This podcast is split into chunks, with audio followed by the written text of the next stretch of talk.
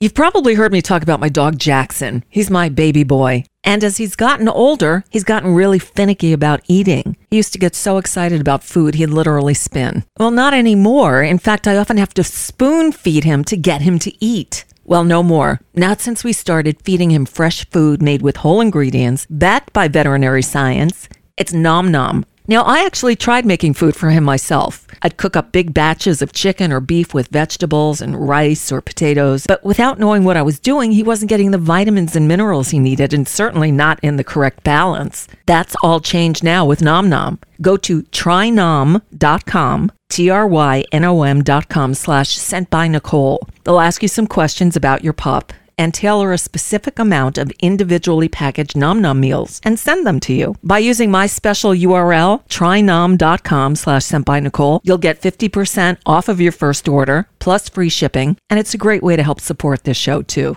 Again, that's trynom.com slash Nicole. Plus, Nom Nom comes with a money back guarantee. If your dog's tail isn't wagging within 30 days, Nom Nom will refund your first order. No fillers, no nonsense, just Nom Nom. It's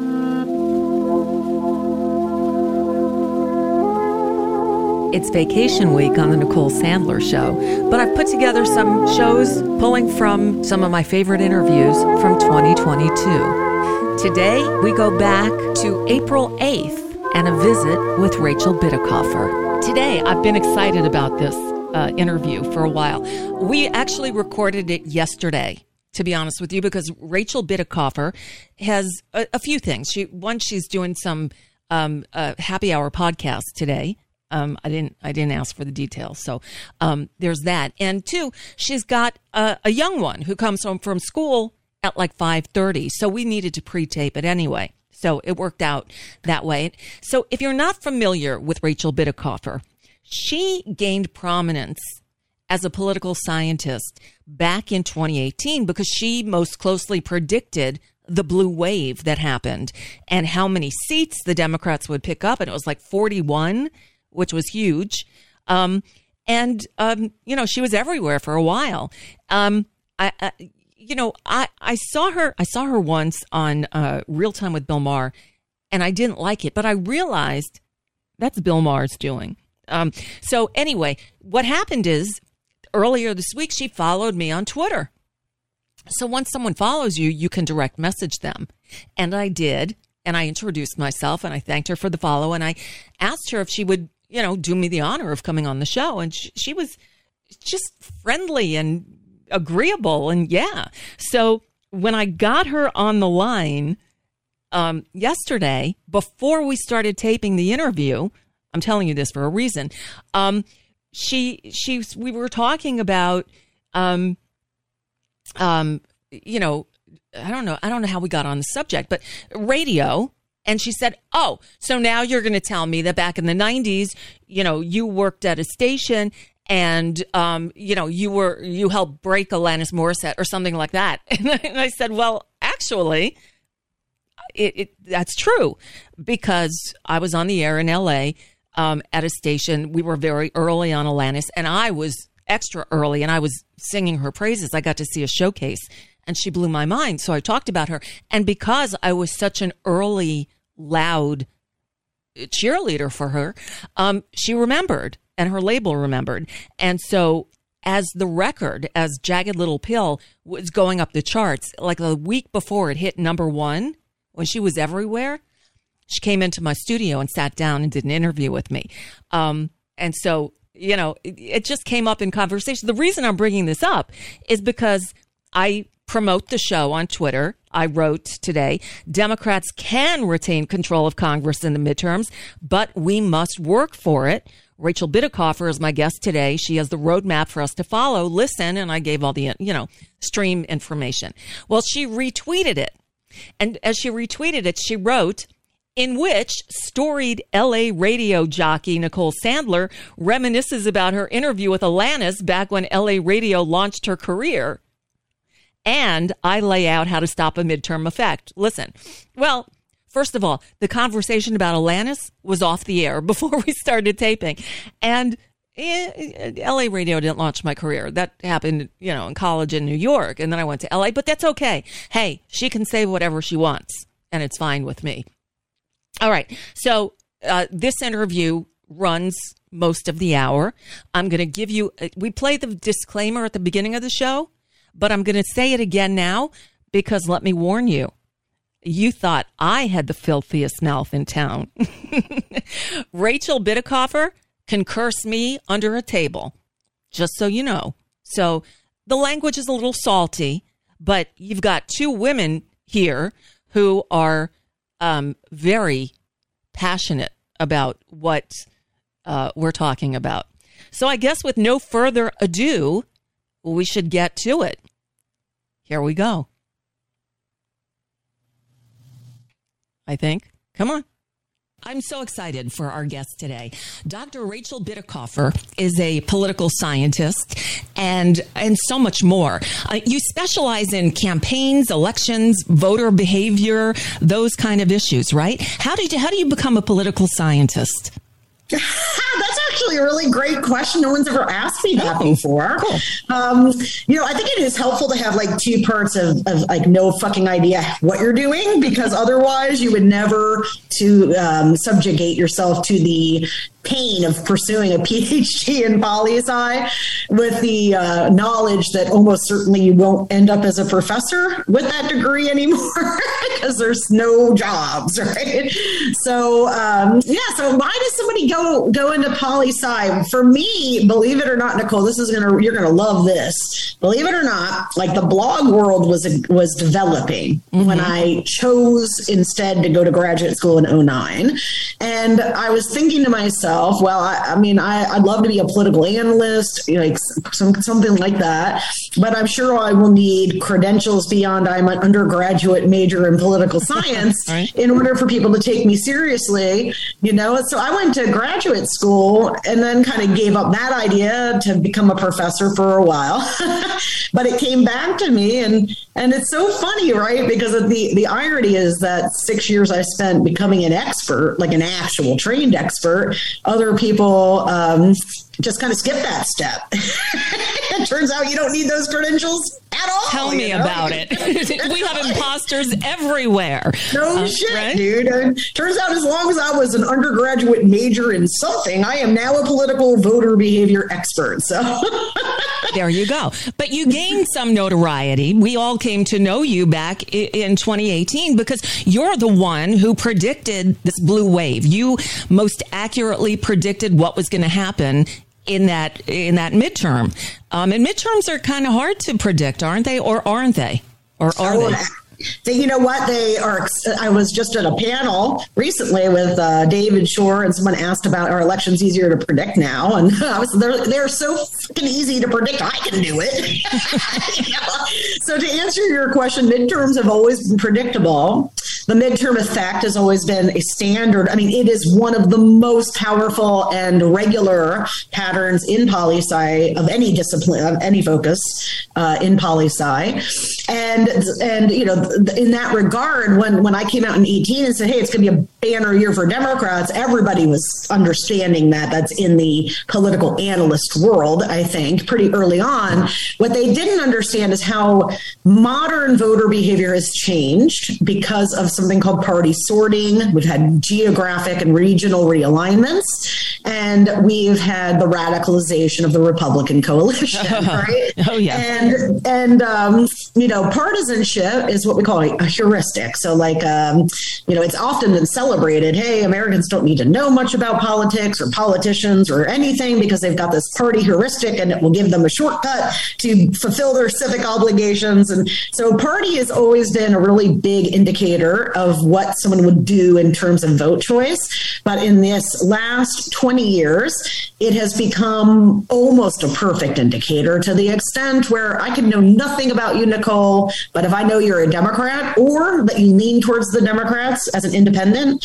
I can predict your vote choice nine out of 10 times. And I don't even need a candidate. I don't need a nominee. I don't need anything. I just need to know that. And here's the fun part is that your demographics can also predict your partisanship. So, based on that stuff and this thing called negative partisanship, which mm-hmm. is not something I invented, it's just something I, uh, another scholar uh, invented, and we don't actually aren't 100% sure who, uh, just a little group of us that study that started talking talking about this concept called negative partisanship, which is the part when you have your identity as a Republican or a Democrat, some of that identity is grounded in what you think, feel, and believe about the opposition party, right? Right. And so when you think about negative partisanship, uh, initially people were like, oh, what's more important, love of your own party or hate of the other?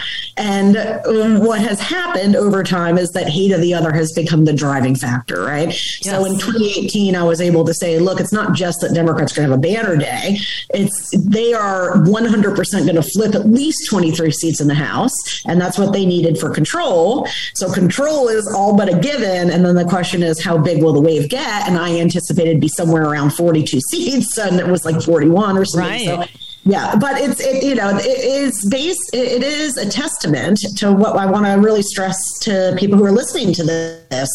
You know, and I, I, joke and I say, oh, you know, elections are so predictable, even I can do it. But the fact of the matter is, this partisanship factor, it, it, the Republican system is designed around it, and ours has not made that adjustment. And so I'm really trying to get people to understand how important and, and uh, critical it is that we go into 2022 with a strategy that's that can meet this polarized moment. Great. And that's exactly what I wanted to talk to you about because we need, we, I'm talking about Democrats, the people who don't want to see the Republicans get back any power because of, well, what will happen if if when that happens and i don't even want to think about it um, so so we need a strategy and i hate to say it but the elected the, the party elders let's put it that way um, don't seem to have much of a plan am I off base in saying that?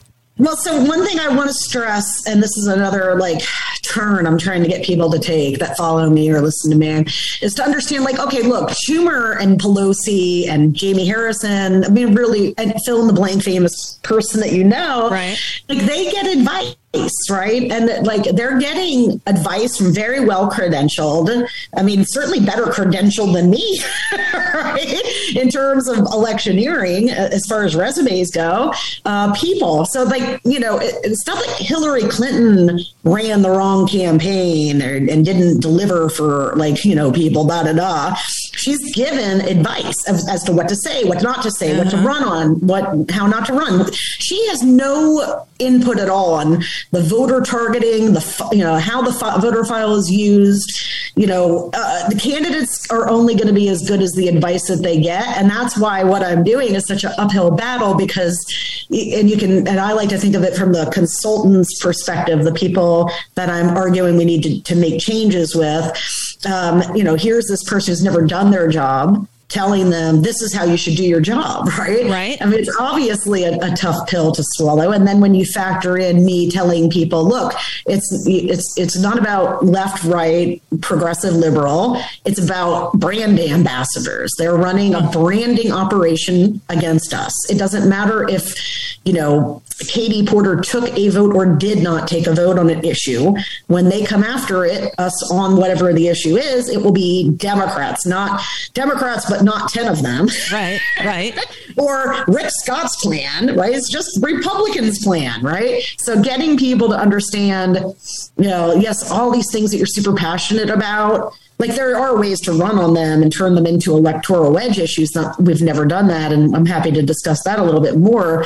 But at the end of the day, the Republican Party's message is always, hey, voters on our side, be afraid, be a very afraid. If you don't vote, these people are coming for you. Okay. Mm-hmm, mm-hmm. And then and then that same message is hitting the conversion pool. It's not a different message, it's the same message. And the conversion pool doesn't know jack shit. They don't follow politics, they don't read the news, they know nothing that you know. If you're listening to the show, your friends, your norm, normal families, the muggles, they know nothing of anything except for what gets through in these imagistic brand assaults. And all they hear is Democrats are all socialist and they're coming coming to defund the police and to eat your children, to to children. sexually assault them and eat them, right? Because yeah. they're all pedophiles. Yeah. The, the, the, yeah, truth has no bearing, and you know, um, I always I try to be fair. You know, this show I'm I'm an opinion host, but everything is based on fact, based on the news, based on reality, and if I ever get anything wrong, my listeners will tell you, I ask sure. them to let me know so I can correct it because I don't want to put out false information. The exactly. other side has no compunction. They they they lie and they'll swear to it. They don't give a shit. So um, and they have a media infrastructure to back them up, which makes it all the more dangerous. So we need yeah, people yeah. on our side to call them out on this shit. Do we have anybody doing and, it? And here's the thing, Nicole, when they send an ad off to their lawyers, what they want to know is, will I go to jail and push this thing as far as you fucking can? Okay. When we send shit off to lawyers, man, make sure it meets the goldest standard ever, dude. Like, right. you know, leave no room. And I'm like, look, let's shoot for PolitiFact half true because they're so their, their record. I mean, unlike them, we don't have to lie to make them scary. Their fucking record is yes, terrifying. Right. And the reason why other people aren't terrified about it, guys, is they don't fucking know because we don't tell them. they watch Fox or Newsmax or OAN. Any of that. It, any of that. So, like, you know, if you want to know who target target audience is, I mean, just if you do anything civic, anything at all, that's a yarn or quilting group or a bowling league or you know the girl boy scouts mom troop whatever man probe these people for current event info Okay. They haven't heard any of the shit that you've heard. If there's a tornado that wipes out 400 people, they'll hear that.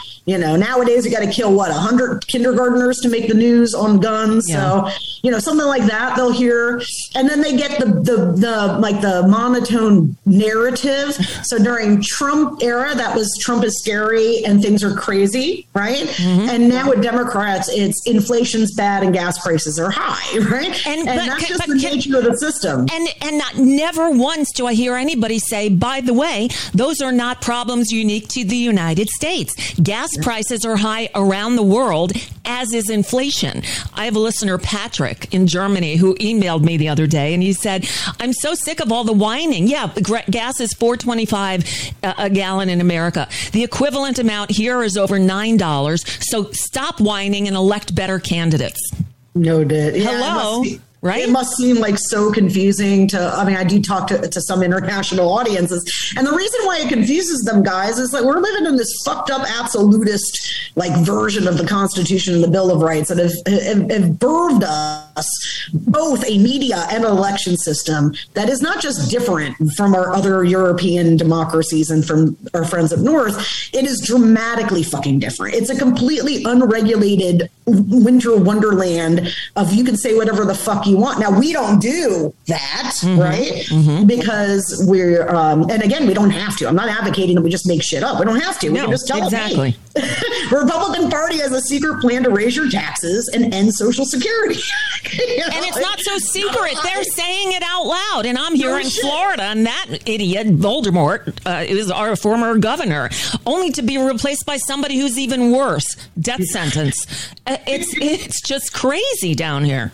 It really is, right? And like the Democratic impulse is like, well, we have to make sure you, you'll read these tweets that come out, and it's like, you know, Senator Rick Scott's plan. no, it's just Voldemort. Plan, like it's the Democrats' plan to defund the police. Is it not? Right. It doesn't matter if you're Jamie Harrison, Abigail Spanberger, or actually one of the five fucking total Democrats that have ever had the words come out. Right, exactly. Capacity, right? Yep. Um, you're getting saddled with it, and that's what I'm talking about when I'm talking about a brand assault, right? And in the midterm, th- this is what we're fighting. What drives these fundamentals of a midterm is twofold. There's the swing pocket, that small, pure pool of independents. They're not greatly informed people by the most part. They don't have a lot of interest in civics and politics, which is why they're kind of, you know, agnostic. uh, some of them are highly engaged, but most of them are actually stupid as fuck. Okay. Right, right. And and they go with whatever the prevailing wind is, and the prevailing wind is always against the in party. so our goal in 2020 is to make a lot of conversation and dominate a lot of news cycles in which the Republican Party and their shit show is the star of the show. You mean in now, 2022? Because you just said 2020, and I don't want to relive that again. yes, 2022. Got it. Right. yes. Uh, and, and, you know, there is the thing as, as we hit this year, I said, oh no, it's 2022 like again yes. it's just like and it feels that way doesn't so. it i mean god nicole i'm so glad glad you catch that. Uh-huh. Like, hey, I have news for you all. If you watched with bated breath as I did the inauguration of our wonderful President Joe Biden, under armed guard, mm-hmm. completely closed off, apocalyptic Hunger Game looking fucking setting. Yep. And then like felt better. You know, I'm here to tell you that you should not be feeling any better at all. In fact, they have uh, taken out all of the things that serendipitously predicted the transfer of power last time because it's the only reason we had the transfer of power is they just didn't have quite the radicalization down the state party levels that they needed it into these election. But they do now. And they do now. That's the thing that people need to understand. So the machine that Trump and his minions tried to put in place in in process last in November of 2020 they have or they're on the verge of having in place for not only 22 but certainly for 24 whereby they're replacing the local uh, what were used to be nonpartisan election uh, supervisors or boards or whatever with partisan actors who are rabidly Republican, and by that I mean anti-democratic Republican. Exactly right? right. And I mean, here's the here's an apocalyptic scenario that I, you know. There's a reason I was terrible at fundraising. I'm way too honest and blunt, right?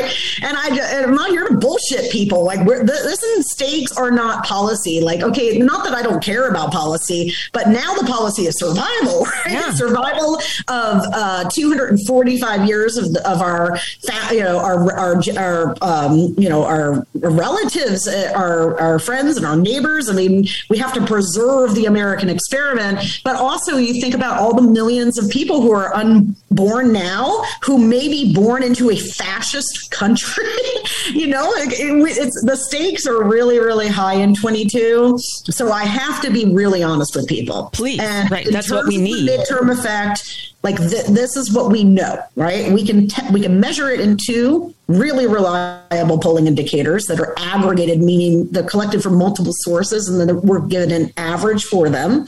And one of them is called the generic ballot which asks people do you want to vote for a republican or democrat in congress in the fall? Right. We do not have the advantage on that. We used to. We had it through the whole trump era start you know through 2017 and on and then predictably after biden got into office and started doing doing the job over the course of 2021, that started a trend the other way and it has now completely inverted.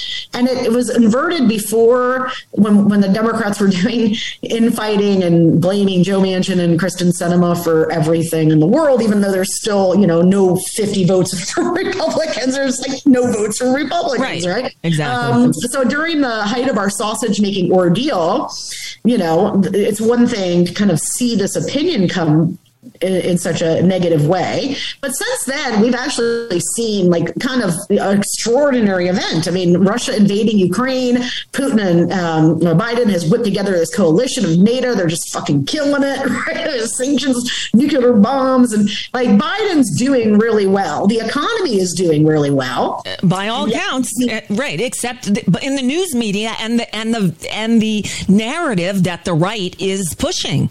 Yep. And it's powerful because, like, you know, the, when they release data and it says, you know, why is oil prices high? And, you know, you have five responses, but the modal response, the one, the plurality is, you know, Biden. It's Biden's fault. Right. And it's 41% of survey respondents. The reason is, if you looked at the crosstabs, it's all Republicans, right? They like, Biden could like resurrect Jesus. Okay and they're they're not going to say that he did a good job.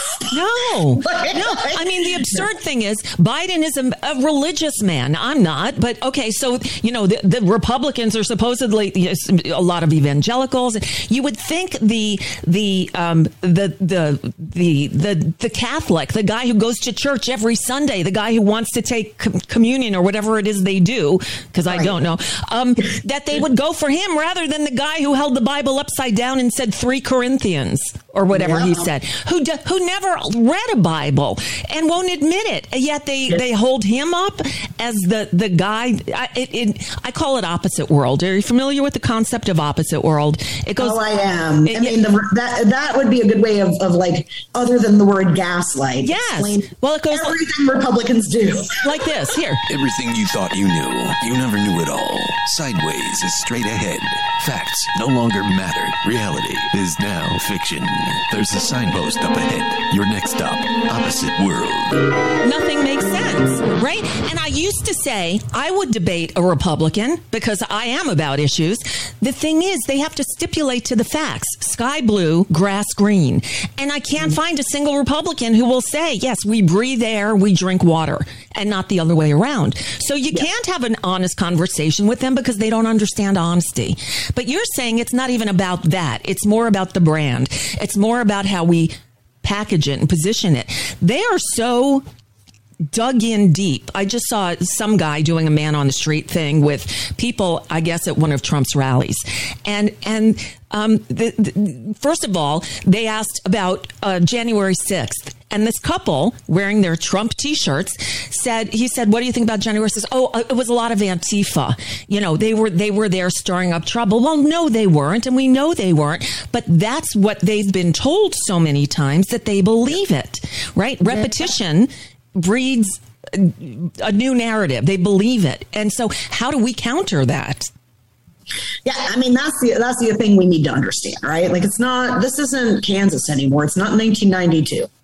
These folks have been subjected to not just months, not just years, but cycles worth of psychological warfare on them between the right wing media and the right wing electioneering orbit and you know radicalized frankly mm-hmm. right so you can't de-radicalize folks easily you can do it not easily certainly not why fox news continues to spew every night okay that's a, just a given you it, fox news outperforms cnn and msnbc combined nightly right. right. yeah and it's just not it's it, there is many components of since Rush's dead there are many components of right-wing media that should go but it, all of those could stay and Fox News could go and you would see a difference, right? Because mm-hmm. mm-hmm. Fox is really that repetition machine.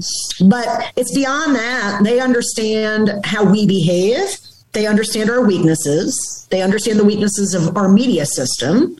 And they have designed a system that is based to exploit all those weaknesses, right? So what I'm arguing is since they're, you know, they are just as predictable. I mean, I don't know, apparently other people don't know how they operate and I've just happened to be weirdly interested in that. But they have a system that works really well. We can do it in a more responsible way. And I'm certainly not advocating that we want to wage psychological warfare on people. But at the end of the day, guys, there's only 15, 10% of America that would describe themselves ideologically as liberal. Okay. And if we're trying to persuade conversion voters, swing voters to vote for us, or trying to drive turnout, we need to meet voters where they are. Mm-hmm, okay. Mm-hmm. And where they are is self interested. okay. Right. They don't give a flying fuck about the collective, especially the white people. Right. Mm-hmm. If you want to hit people, and make them care about your shit, then you got to put it in personal terms and you got to make it feel high stakes. Right. Like how this is going to help you. And the thing is, a lot of the ideas that they used to call, you know, far left and socialist and Republicans still do just because of the branding is actually mainstream now. Uh, Medicare for all, I think most people want universal health care. You know, you, they don't want uh, their health insurance tied to their employer. They want to be able to, and it shouldn't be. Republicans don't want their employers to have to pay for their employees' health care. The thing is, it's how it's positioned, how it's how it's um, uh, put out there to the public. Am I wrong? No, you're not wrong because here's the thing: is like like, and, and this is an understandable um, strategy if for for the left to have taken. So, like the last decade, what the left has focused on extensively is increasing the popularity of their policy proposals, mm-hmm, right? Mm-hmm. And you know, getting them into the high 50s, 60s, even 70s, 80s on some of the shit, right? And in order to do that, what they have done is marketing that has been bleaching out the partisanship and the and the politics because they want is they, when you want to mass market something partisanship is bad way to do it right? And but but the problem is so they thought what would happen is if you make shit really popular then the republican party has to move and respond on these issues right? And that is where i'm coming into the understandable mistake component because that assumes some things about the american electorate that aren't true right? Number one the election's not you know, uh, formed and engaged at all, right? Mm-hmm. They know mm-hmm. nothing, as we've talked about. And, you know, if you think, okay, I've got this thing, Medicare for all or $15 minimum wage, and it's in the 60s, you know, Republicans are going to move over, you would, you can only assume that under a, a body politic that is healthy, the mass mm-hmm. electorate, and an honest opposition party. Okay. And we have neither of those. Exactly. Things. Exactly. 10 years ago, they were really moving very, very quickly in that direction. But, uh, uh you know, the literacy about what's happened with polarization and hyperpartisanship, even among analysts, is really low. So it's understandable why IEs and public interest groups and all these other groups working for policy just assumed I just got to make shit popular, right? Right.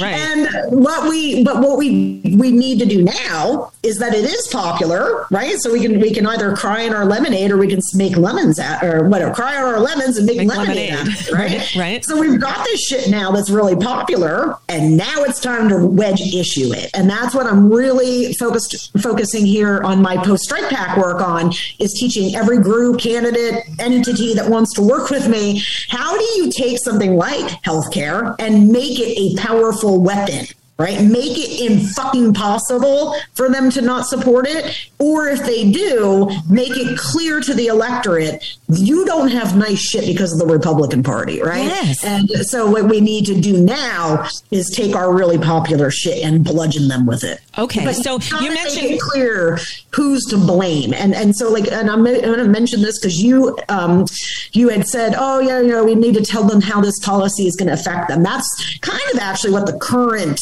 uh-huh, you know, the right. new strategy is. And what I'm saying is, no, no, no, no. We hit them with something like, hey, that $600 you had a month for your kids, it's gone because, because of the Republican, of the Republican Party. right. Because they took it away from you. Yeah, They're yeah, the ones who fought again. You know, you mentioned Strike PAC. So strikepack.com, this is a, the, the pack you formed to help do this. Tell us about it. Well, I mean, I just left Strike. Oh, did you? Okay.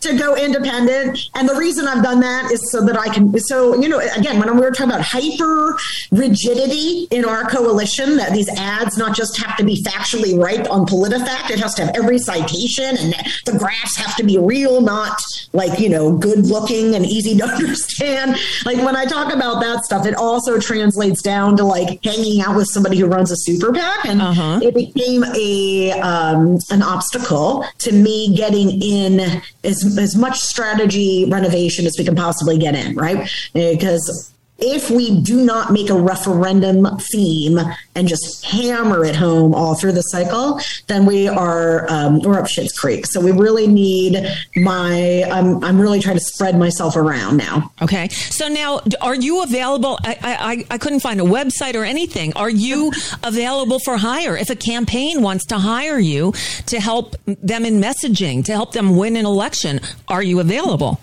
So, you know, I, the public announcement was on the second, just a couple days ah. ago. And what I'm trying to do is fill out my 2022 dance card with entities, orgs, candidates, uh, groups, whatever, that are going to best maximize my impact on strategy and messaging ah. in, in many places as possible. Because the sad truth is, guys, with this midterm effect coming, those two indicators the generic ballot and the other one's enthusiasm. So, uh, you know, that how excited are you to vote? enthusiasm and yeah. which used to be us 10 points positive and now is them 10 points positive, and definitely isn't a false indicator because now we've seen what happens in Virginia. So we now know, I mean, yes, turnout was high, but it was higher for them. Yep. yep. so now we know it's coming and, and the data doesn't lie. I mean, this is a, we are looking at somewhere between 20 and 30 House seats on these two indicators today. And if we drop them, we're going to lose Michigan, Wisconsin, and Pennsylvania gubernatorial races. And that is oh my God. a really hard pill for people to accept, swallow, whatever. Um, but by September, people will realize it. It's just, I'm trying to get people to panic now because it's April and September's too fucking late to panic. Yes, because and you I know want what? to really illustrate like the 2024 cycle, like the difference between 2020 and 2024 are those Democratic statewide in those three Rust Belt Midwestern states. So it is a matter of, you know, extreme urgency that we go forward with a aggressive strategy that forces the Republican Party to play on defense that does not give in to temptations to engage in wonky debates or substantive debates about the shit they want us to talk about, mm-hmm. even though it's really tempting. Because trust me, they know that. That's why they designed it that way. right? Let's go and hit them hard. They just murdered like the, the data from red state to blue state on COVID management. It, it's yes. an apocalypse, right? I mean, it's basically a red state apocalypse. So I call the uh, Arizona, Georgia, Florida, Florida, and Texas governors the four men horsemen of the apocalypse, right? because they killed so many fucking people, and a lot of them guys are essential workers. And yes. it's true that a lot of them are Republicans who, who swallowed the propaganda and, and did not protect themselves. But almost every state, when you look down at the data, who's going to suffer from the lack of mitigation and piss poor efforts to statewide vax people? It's going to be your essential workforce. Of course. And did you hear what Governor Moron death sentence did today? I actually haven't. okay. Me. Check this out. DeSantis bars hospitals and nursing homes, uh, hospices, and other long term care facilities from prohibiting family visits dur- during a public health crisis or emergency and bans them from requiring a proof of vaccination to enter. So, you know, this is the man who told the kids, the high school kids, take off the masks. It's a, it's a, it's COVID theater. No, it isn't. And, and they're closing down all the COVID centers in the state because it's over. Really, if it's over, then why did Nancy Pelosi test positive today? Why, why eight more members of Congress tested positive today? It's not over. Just because you're well, you sick know, of it doesn't mean it's death over. rate is seven times higher than DC's, even though it's not. I mean, when you look at, when you control for the wave, the first wave, I mean, nobody fucking knows what's happening. This no. pandemic rushes in, it hits the two coast, it ravages our major urban uh, centers, right? Mm-hmm. But the second, like the, that first wave takes a long time to disperse through the rest of the country. And when it just gets going down in Florida and Georgia is when they fucking reopened everything, yes. right? And, so and they've had every wave, you know, going. But even if you just exclude that time period and look only at vaccination, you know, widely available time, that's when this this difference becomes very, very stark because you know, it's not, it's, I'm not going to say all death of COVID is preventable right now, but almost all of it is. The That's death the is, maybe not the transmission, but yeah, the death. I'm not talking about breakthrough infection. Right. I'm talking about the thing that we needed to leave our houses again with some semblance of confidence, the thing that keeps us from dying, right? Right. And it's extremely effective.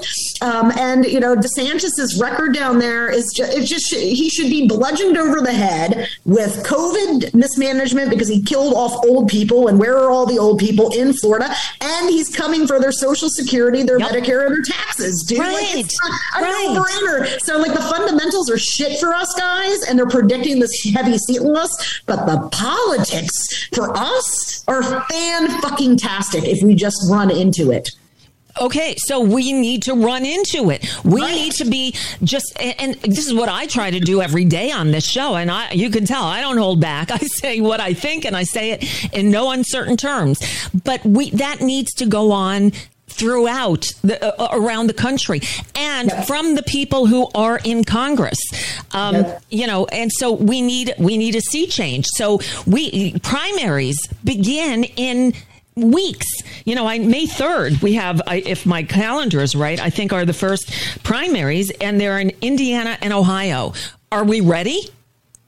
Oh, my expectation is we'll see declined turnout for Democrats across the nation in primaries. Um, you know, and uh, like I said, the data doesn't lie. And we can change the data it's like I, am advocating for this. Let's not spend three months pretending maybe the midterm fe- effect isn't real and that it will magically okay. go away. And quickly, the midterm effect, down, in plain right? English, the midterm yeah. effect is the the it party that comes in takes power in the right. in the first midterms. The, yeah. that party loses big time. Yeah, yeah right. And I'm advocating for this. Like this is a fact. We shouldn't even bother to debate it. And we know for sure that reality isn't moving public opinion because we just saw two months of it.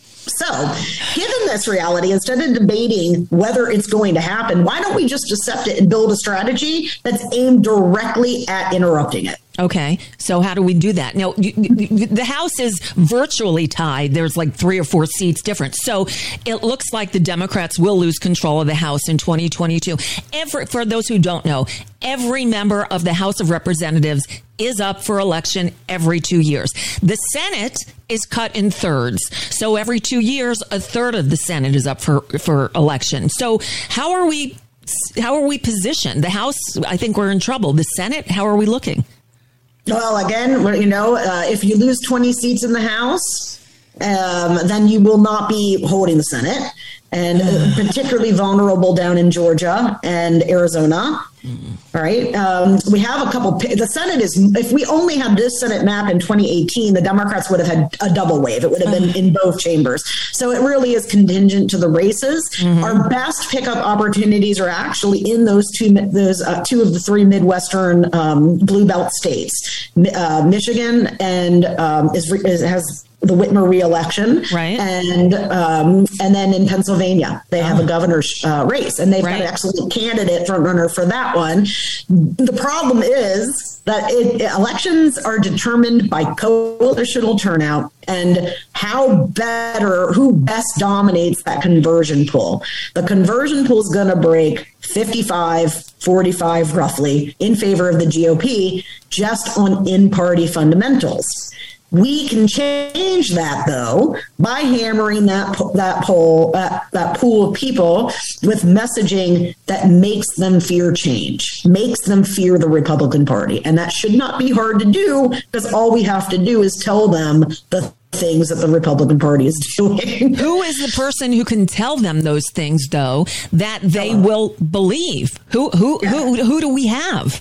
So, like, you know, I mean, here's the thing you think about the media ecosystem and the Republican advertising system, they are never talking about themselves. They're always mm-hmm. talking about us. So, the easiest way for me to answer this question for a lay audience and to give people something actionable is start to listen, start to listen to yourself. How much are you talking about us? And policy and all the shit that we like to talk about versus them. Because what I need is every motherfucker talking about the Republican Party, right? When people say, oh, well, Congress didn't pass Build Back Better, you have to hit them back and be like, that's because Republicans, right? right. You have to tell them that the Republican Party is coming for all of their shit, right? Their health, their wealth, and their security, and make them feel afraid. Right. Okay, so we need to we need to be fact heavy. We need Rick Scott's new Republican plan for to to to to make Social Security and Medicare expire every five years. So you have to renew. I mean, it's insane. He wants to take away what little social safety net we have left. Yeah, and imagine if I could teach you to say the Republican Party secret plan, right? That's the Republican Party secret plan, time, right?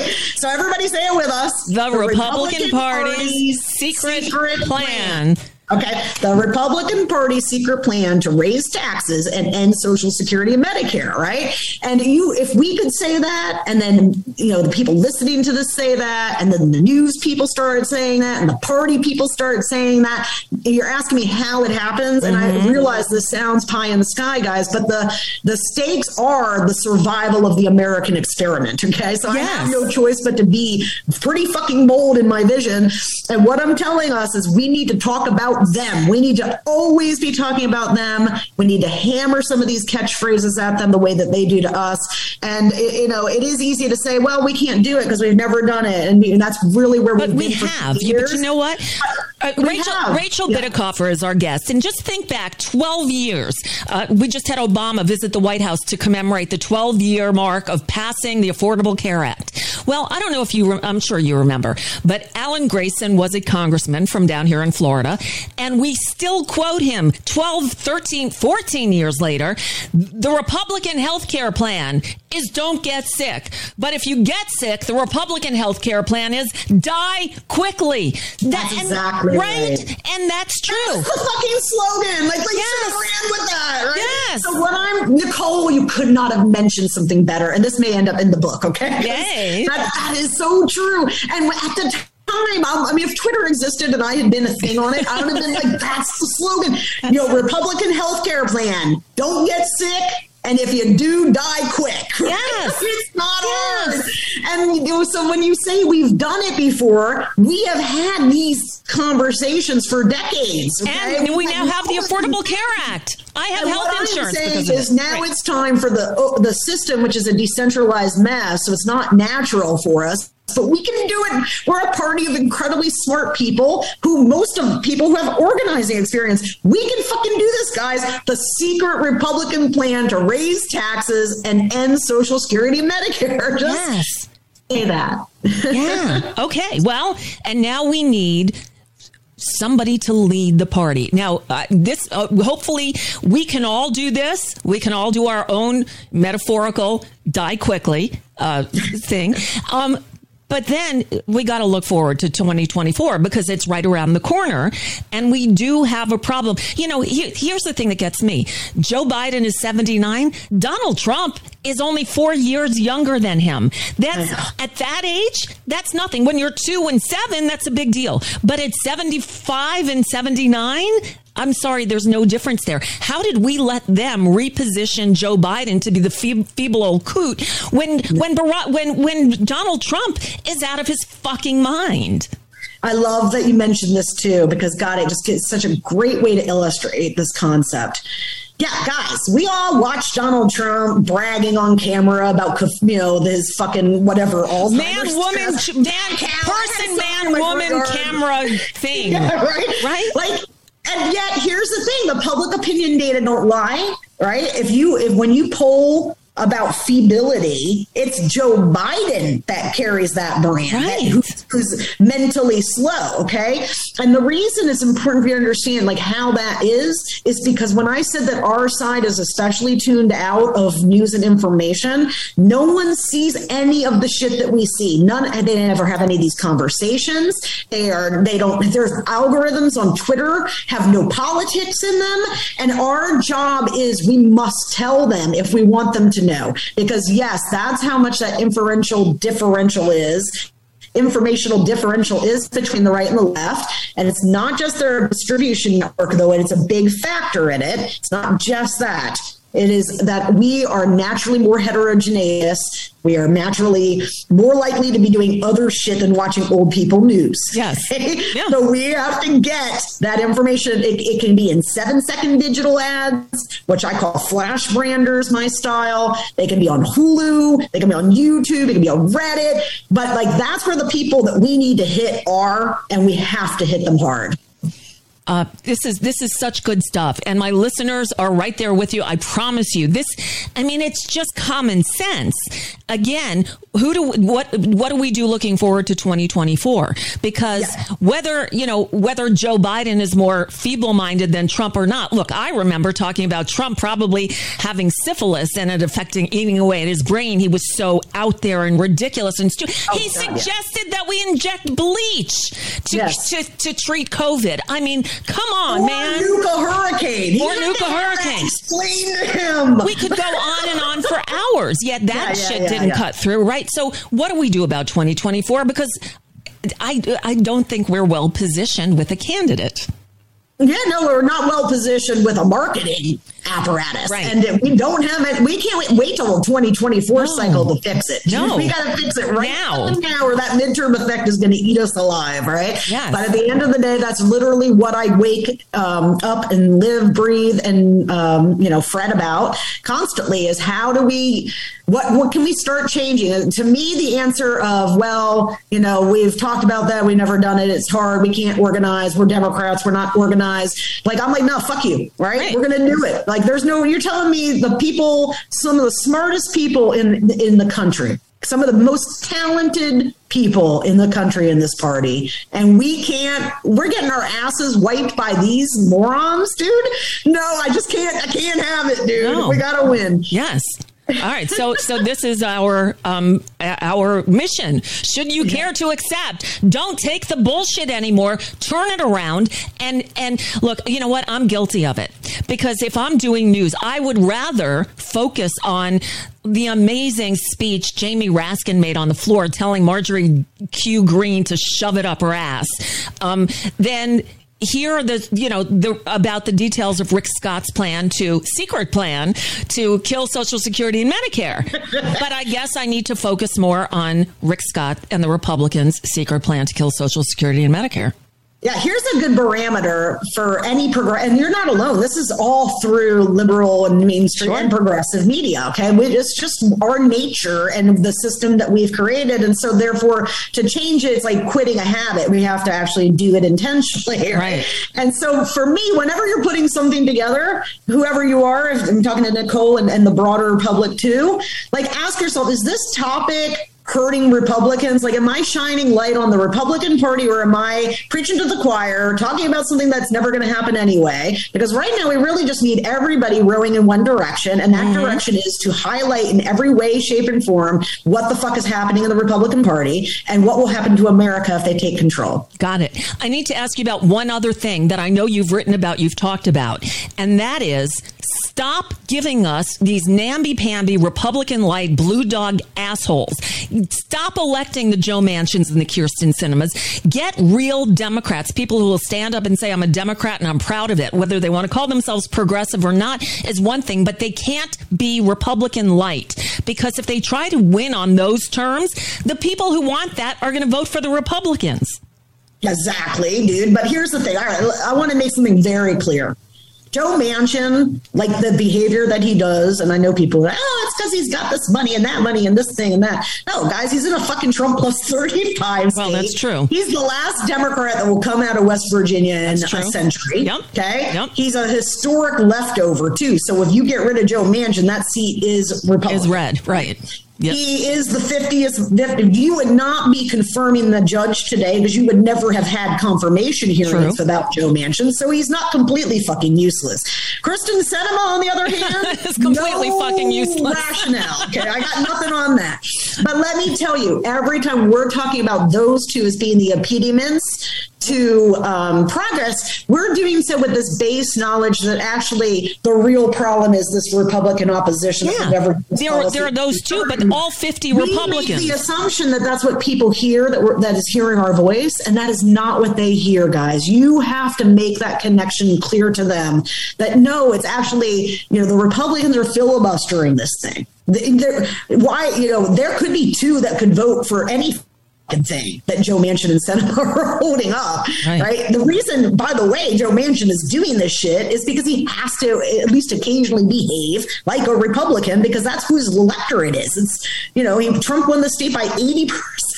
So it's like 80 30 or something, or 80 20. So, you know, you, you know it's it electorally disincentivized. And we really don't do that. We assume the audience understands the unspoken elephant in the room mm-hmm. and we define everything internally. Do you see what I'm saying? So the focus is on the internal issues and it ignores or does not provide the broader context that we're living in a very atypical time period, that the Republican Party has collapsed into chaos. It's a decay that started way back in 2010 you know, with purging of moderates for um, extremists and mm-hmm. that gerrymandering process. And now we're bearing the fruits of a system that has been radicalized nonstop and without any pushback from us for 10 years. So, you know, voters don't know the Republican Party is an extremist party, and we have to tell them. We must. Uh, Rachel Bitecofer, I could I could talk to you for hours. I can't thank you enough for joining us today, for following me on Twitter so I could contact you. Are so, you kidding? It's my I mean, oh, I'm the one that's God. privileged. I mean, I I gotta say, like the 1990s me would be like, damn, I'm talking to Nicole Sandler on the internet. What the fuck is that? No, I, I would have been like, oh my God, I made it so, girl, well, I'm, I'm gonna I'm gonna send you my Alanis Morissette interview from the Please. 90s. And so do. now if a campaign wants to hire you, you said you're looking to fill your dance card. How do they get how do they find you? Yeah, I mean, I'm not saying you know I'm not trying to turn anybody off, but I do want to make things clear. Like I, um, I'm a woman on a mission, and that is a mission that I take very seriously. So I am definitely working and looking to work with anything that's in competitive places that can help us hold 51 seats in the Senate and yes. 217 in the House. Please. If we have those two numbers on November 8th or whatever of 2022, you know, this year, then we will have performed a fucking miracle. Okay, yep, just to hold those two. so that's the truth of the site and, and I'm really um, keen to get involved in every way I can in in improving the probability of that. Okay, so they should find you on Twitter. They should contact. Oh, yeah. I mean, you know, I think I'm findable. I don't think I'm like share, you right, know, but right. I don't have an email. I have open DMs on Twitter. Because, okay, there you, know, you go. MAGA world is doesn't have. They're too fucking wussy to mess with me, so I don't even have you know really bad DMs. And, okay. Cool. Just because, you know, every Thursday I speak with Howie Klein. Howie Klein runs the Blue America PAC and is in the business of finding the best progressive candidates. And he's got some really good ones that who knows? So, you know, maybe we can make a connection here. Rachel, yeah, feel free. I mean, this is, again, the dance card needs to fill, but it needs, and it needs to fill in a way that I can, I'm, I'm basically building a shield operation through my endeavors. I know what the party's going to do. I know how they're going to do it. And then I'm trying to supplement the shit that will be missing, which will be the everything that we want to push the referendum effect towards the GOP. Got it. Perfect. Um, you're you're so needed right now, and I'm so glad you're rising to the occasion. Rachel Bitecofer, I'll put her Twitter handle up on the on the blog where I post the show. It'll be at NicoleSandler.com slash four dash eight dash twenty two. That's when this airs. Uh, Rachel, thank you so much. This has been awesome, and I hope we can do it again. No, have me back, and, and thanks so much, Nicole. Yeah, so um, I hope you enjoyed that as much as I did. She's great, and yes, she um, gives me a run for the money in the cursing department. so I, I, I, for once, someone with a bigger potty mouth than I have. How about that? Um, I hope you got a lot out of that. So here's our lesson: the Republican secret plan to ra- to uh, kill Medicare and Social Security we need to point out and drive home the heinous shit they do. I get it. It's, uh, what did you call it? Negative partisanship. Okay. It makes sense to me. It really does. Um, all right, we've got like three minutes left. It's a, it's a Friday. And, you know, I thought there's a new, a, a new Pink Floyd song, a first, the first official release from Pink Floyd in 20 something years. Um, it's called Hey, Hey, Rise Up. Do you remember a few weeks ago? I played for you the Kiffness, a, a, an artist from South Africa who I found during the pandemic who samples sounds and mixes them together. Well, he took the vocals of this this guy, this um, uh, Kavlil, something of, of the band Boombox, a, a Ukrainian rock star, and he mixed it together and created a new song and, and all the revenue he raised for that goes to Ukrainian relief. Well, Pink Floyd's new song is also using that same guy's um, song, his singing. I'm not going to play it here because I don't want to get copyright violated, but I will post the video on the blog where I put the show. It'll be up at NicoleSandler.com slash four dash eight dash 22. All right. So, um, well, that does it. We, we're done with this week. What a week it was, too. Can I just say one last time, uh, Ketanji Brown Jackson, how awesome, awesome, awesome is she? Um, she just, yeah, she's exactly what we need right now. Unfortunately, we've got to wait until the end of the term for, um, for her to become Justice Jackson because um, what's his name? Uh, uh, boy, how quickly I forget. Uh, the guy she's replacing is is is staying through the end of the term. All right, somebody's calling. Hi, who's this? Yes, this is Marcus in Las Vegas. Hey, Marcus in Las Vegas. What what's on your mind? Um, first of all, I'd like to thank you for your guest. Um, I don't know her name, but I'd like to find her name is of way to Rachel Rachel Bitecofer, and you can find her on Twitter at Rachel R A C H E L B I T E C O F E R. B I T E C like Charlie, O F like Frank, E R. Okay, got it. Got it. Um, I know there's only a couple of minutes left, but you guys are right on. You're spot on. Um, more than anything else, the Democrats need to hammer home to the American people what the Republicans are, who they are, using their own words. Exactly. Exactly. They do it very effectively. When they call us the, the radical liberals, you know, there's nothing radical about what we're doing. It's just in the positioning. It's the marketing. And I hate to say it, that's what Donald Trump, as demented as he is, that's the one thing he's good at. Marketing, positioning, branding.